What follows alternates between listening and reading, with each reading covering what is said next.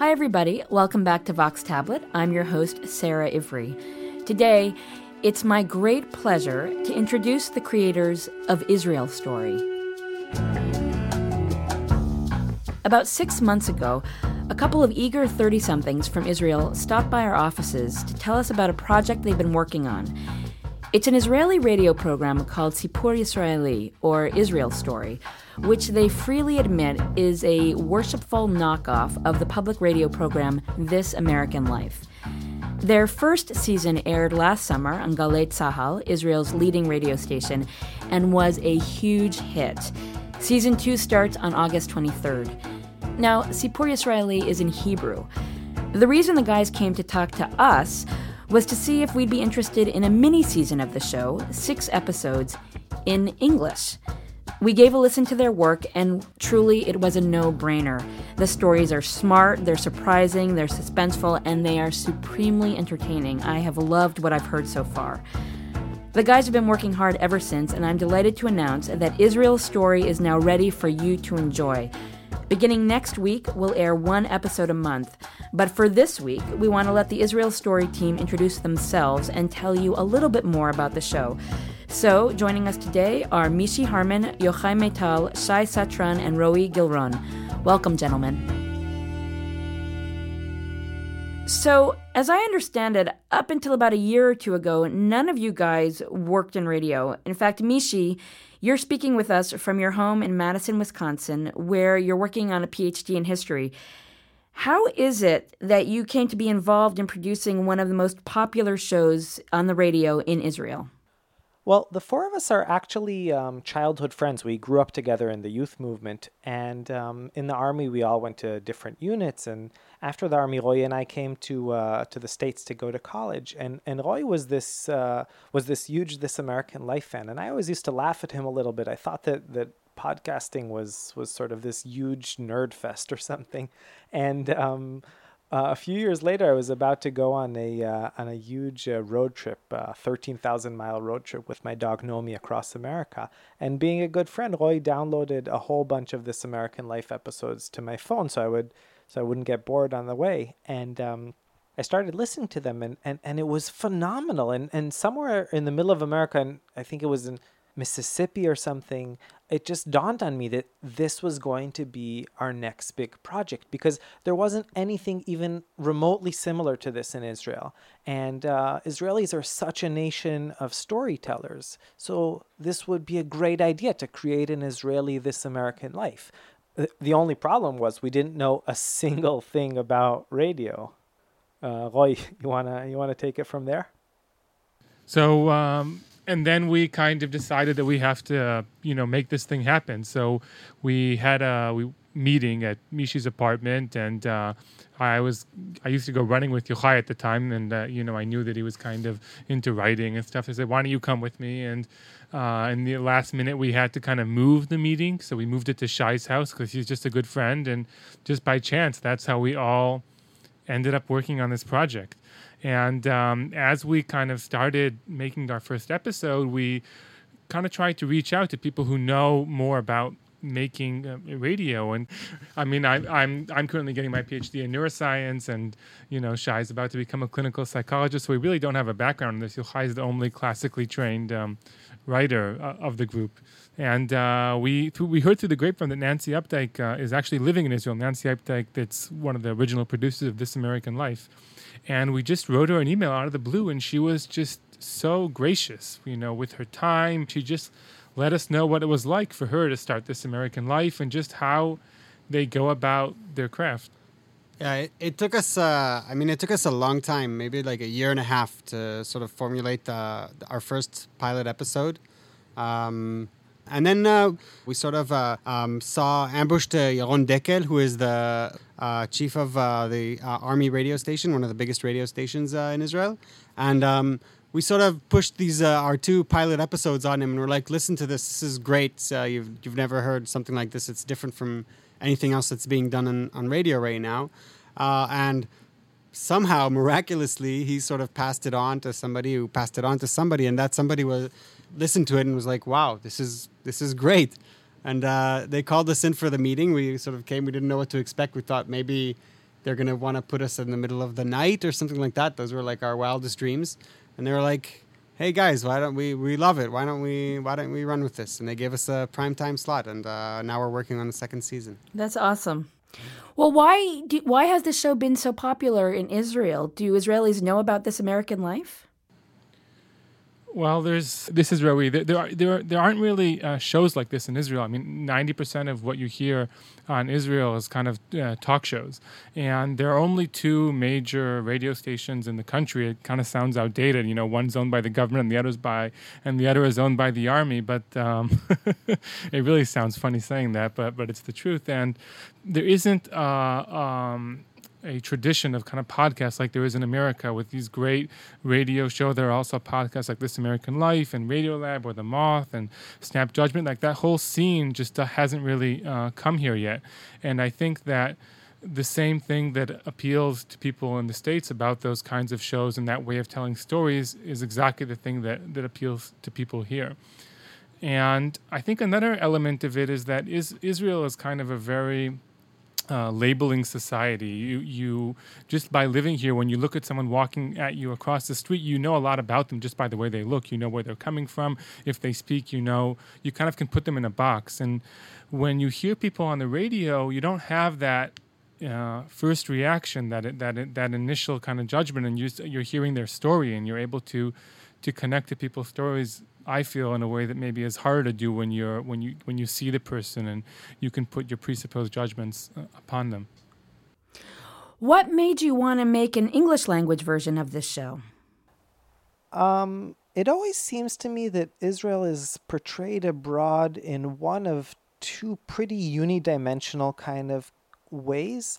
Either it's a place of violence and conflict and wars, as is pretty topical now, unfortunately, or, you know, as Israel advocacy groups would have it, it's a Middle Eastern Silicon Valley, a technological haven, a, a startup nation. And, and it always seemed to me that, like, n- neither of those two characterizations really captured or caught the Israel that I love and that I grew up in, which is intricate and complicated and full of stories and different backgrounds and pluralistic.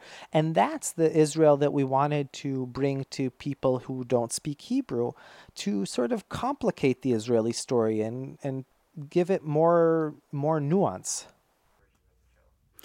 So now you're making this English version. You're going to introduce it to an English-speaking audience, but how does that actually happen?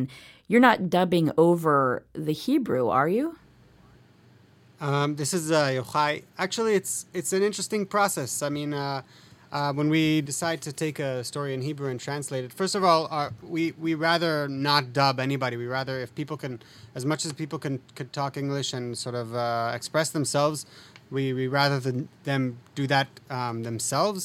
Uh, so we, we go back to the people. We ask them to, to listen to the story again in Hebrew. And then we sort of uh, basically redo the interview. It's actually, it's a lot like doing the story all over again. Um, except there are, of course, uh, some shortcuts mainly that mainly have to do with the fact that we've just done a whole lot of thinking about, uh, you know, how to build the story up and, uh, you know, and what the story means and all these kind of things that are usually passed passed on to the English version. Let me ask you, in going back to interview subjects and re-interviewing uh, them, have you learned new things about their story? This is uh, is Shai. Okay. Uh, and and I think it's a it's a really interesting uh, point you make, because you, you know, a lot is lost in translation, but some things are also kind of found in translation, I guess. And the, the move over to English, I I have uh, one story that I previously recorded in Hebrew. It's an Israeli composer who is uh, was involved in, in a quite a serious car accident and is now uh, in New York City and can't return to Israel. That's kind of a spoiler, so. Uh, but in Hebrew, that kind of barely came up, and I don't know why that is. It might be because it was the initial meeting between us, but I visited her again a few years later, and we had the same discussion in English, and uh, it became a much more Uh, discussed issue. I think she was uh, more open about it, and also it, it uh, features uh, in uh, in the piece that we ended up uh, recording, which it didn't in the in the Hebrew version. And I think in, in general, kind of the, the change of language kind of brought different things to light. I don't know if I can put my finger on it exactly, but it was definitely interesting. There are definite uh, differences in the English uh, and Hebrew versions. I mean, it's not just like a literal translation. For one thing, uh, usually the English stories are a bit longer because Hebrew is such a concise language. Everything is very short in Hebrew. And I also, I don't know, in general, this is Shai again, I think taking people out of their comfort zone sometimes does interesting things. Someone has to speak a different language. Sometimes you, you get the feeling that the words are kind of, uh, there's a thoughtfulness that goes into the into the speech when it's not your your kind of uh, your native tongue. I don't know. I, this might be a little off, but uh, I think it's it's there sometimes in Israel as well. I imagine there were some stories uh, from Sipur Yisraeli that simply can't be translated into English. Uh, yeah, this is Yochai again. So, yeah, obviously there are there are some examples. Like our our epi- one of the episodes we did in our first season, we called it uh, twenty-four hours at the Pancake House, uh, which is kind of a, an homage to uh, one of our favorite uh, This American Life episodes, uh, twenty-four hours at the Golden Apple. And so uh, kind of like what they did with, with the Chicago Diner, we went to a, a twenty, twenty-four-hour pancake house in Israel and met all kinds of, uh, you know, different different characters. And uh, it's very different from a diner you would imagine in America. I mean, you can you can order a, a, um, a hummus, you know, or a chili con carne, or, a, of course, a pancake with cheese and all kinds of weird toppings. And a lot of small stories there that are just too hard to translate. We wouldn't do an episode like that full of, uh, you know, just uh, dubbing or something. The first episode that we're going to air next week is called Faking It. I'd love it if one of you could tell us a little bit about it. Just give us a sneak preview. Yeah, so in this episode, we have three different stories of people faking it in completely different ways. And one of them is um, a guy called Moshe Shapira, a Russian Jew who came to the Holy Land in the mid-nineteenth century. And that was exactly when the craze for biblical archaeology began. And Shapira was a really shrewd businessman. And he he realized that actually it was easier to make biblical archaeology than it was to find it. Um, so I'm not going to give away the whole story, but I'll just say that one hundred thirty years later, the Shapira affair, as this whole saga was called, Um, continues to occupy the minds and imaginations of many, many Israelis um, who are trying to figure out who this man was and whether his artifacts were real or fake or maybe both. And one of them, who we'll hear right now, is, is a guy called Micha Shagrir, who's a filmmaker from Jerusalem, who, as you'll hear, is completely obsessed with Shapira. I'm following for many, many years. I am like a secret detective. Every day I think about him, or I do something that is related to the uh, to his story. I go with him everywhere, and he is with me in the archives, in the libraries, in Europe, in Israel, in Australia. What were the most popular stories of the first season in Israel? One of our most popular stories is the story of Enid slash Chaya, who lives in Tzfat in northern Israel and is probably one of the most inspiring women that I've ever met, actually. And um, all I'll say now is that she is from Long Island and moved from Alaska with her Catholic husband, Stan, to Tzfat. She's the mother of ten, five of whom have Down syndrome. And, believe it or not, that is not the craziest twist of this story. And we'll be hearing Chaya's story on Israel Story. Yes, yes, we, of course we will. Another uh, very popular story that's actually very close to my heart is the story about uh, Ikalo, who's a, an Eritrean refugee and uh, a good friend of mine. And actually, it's a very special story for me because it was the first radio piece I ever did. Um, this is a guy who um, was one of the smartest people in Eritrea. He was like among the very like elite uh, group of uh, students in high school. And he had to flee Eritrea after writing a writing a um, critical letter to the to the to the newspaper. Um, and just one day he picked up, he picked up, not telling goodbye to any of his family or anything like that, and just uh, just uh, flew to uh, Ethiopia. And he found himself in a refugee camp in Ethiopia, and uh, there wasn't much to do. So he would just uh, sit around in this uh, in the library of this N G O, and uh, one of the books was this collection of autobiographies, and in there he uh, found the diary of Anne Frank. And uh, he, I remember how he told me he, t- he told me this. He was just like reading the the diary, and re- and he was really into it. He really like felt this connection to, to Anne Frank, but he was expecting the the story to end well, because how else would we have the diary, you know? Just a sort of common sense. And when he got to the end and he found out, you know, what happened to Anne Frank, he was just so devastated, and he basically was crying for, for a day almost. And then he just started translating the, the book to Tigrinya, um, his home language, because he thought it would talk to other people. Um, this is just sort of the beginning of Ikalo's story. And from there, we kind of go with uh, on this sort of journey, very complicated journey to Israel, a journey that still still continues for Ikalo today. Wow. I look forward to listening to that one. Um, the, as you mentioned before, uh, the past few weeks have been very tumultuous in Israel, and the conflict uh, in Gaza has fueled debate both internally and internationally. Has the war had any impact on you as you try to get the show out? Well, I think that, if anything, it kind of lends it a sense of urgency, because usually in times like this anywhere in the world, it's kind of a very... Um, polarizing uh, moment. You know, people kind of rally around uh, a certain point of view, and I think the one of the central uh, pillars of our show is that it really is about kind of bringing bring a pluralistic and kind of um, uh, multifaceted point of view to um, what's going on uh, here. So our show, I think, is um, you know relevant in this atmosphere.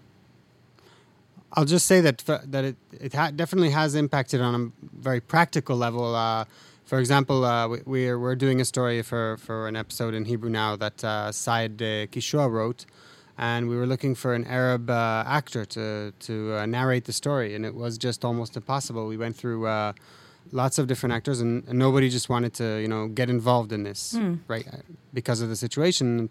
Eventually, I found uh, Adib Jashan, who is the founder of the um, Teatron, the, the Arab Jewish Theater, Arab Jewish Theater in uh, Jaffa, and he was amazing. He told me, you know, I'm, I'm, I, if it wasn't for the war, I wouldn't come, but because of the war, I'm coming, because he said uh, there's no more important time to do things together than now, and uh, so that's why I'm coming to to re- record this for you, even though I, I'm, I have uh, some criticism towards the text.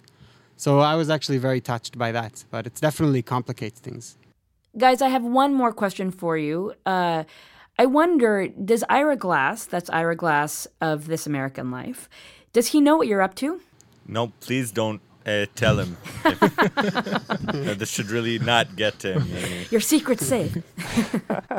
um, no, seriously, they, they, they totally know, and they, they've been a huge help to us from the beginning. Mishi, Yochai, Roi, and Shai, thank you all so much for speaking with us today. Thanks so much for having us. Thank you, Sarah. Our pleasure. Sipur Yisraeli is produced by Mishi Harman, Yochai Meital, Roi Gilron, and Shai Satran. The first episode of Israel Story, the English version, will premiere on Vox Tablet next Monday. Do not miss it. For more information on the show, and for those of you who want to check it out in Hebrew, come to our website, tablet mag dot com. We've got all the links. Vox Tablet is produced by Julie Subrin. I'm your host, Sarah Ivry. Thank you so much for listening. Please join us again next time.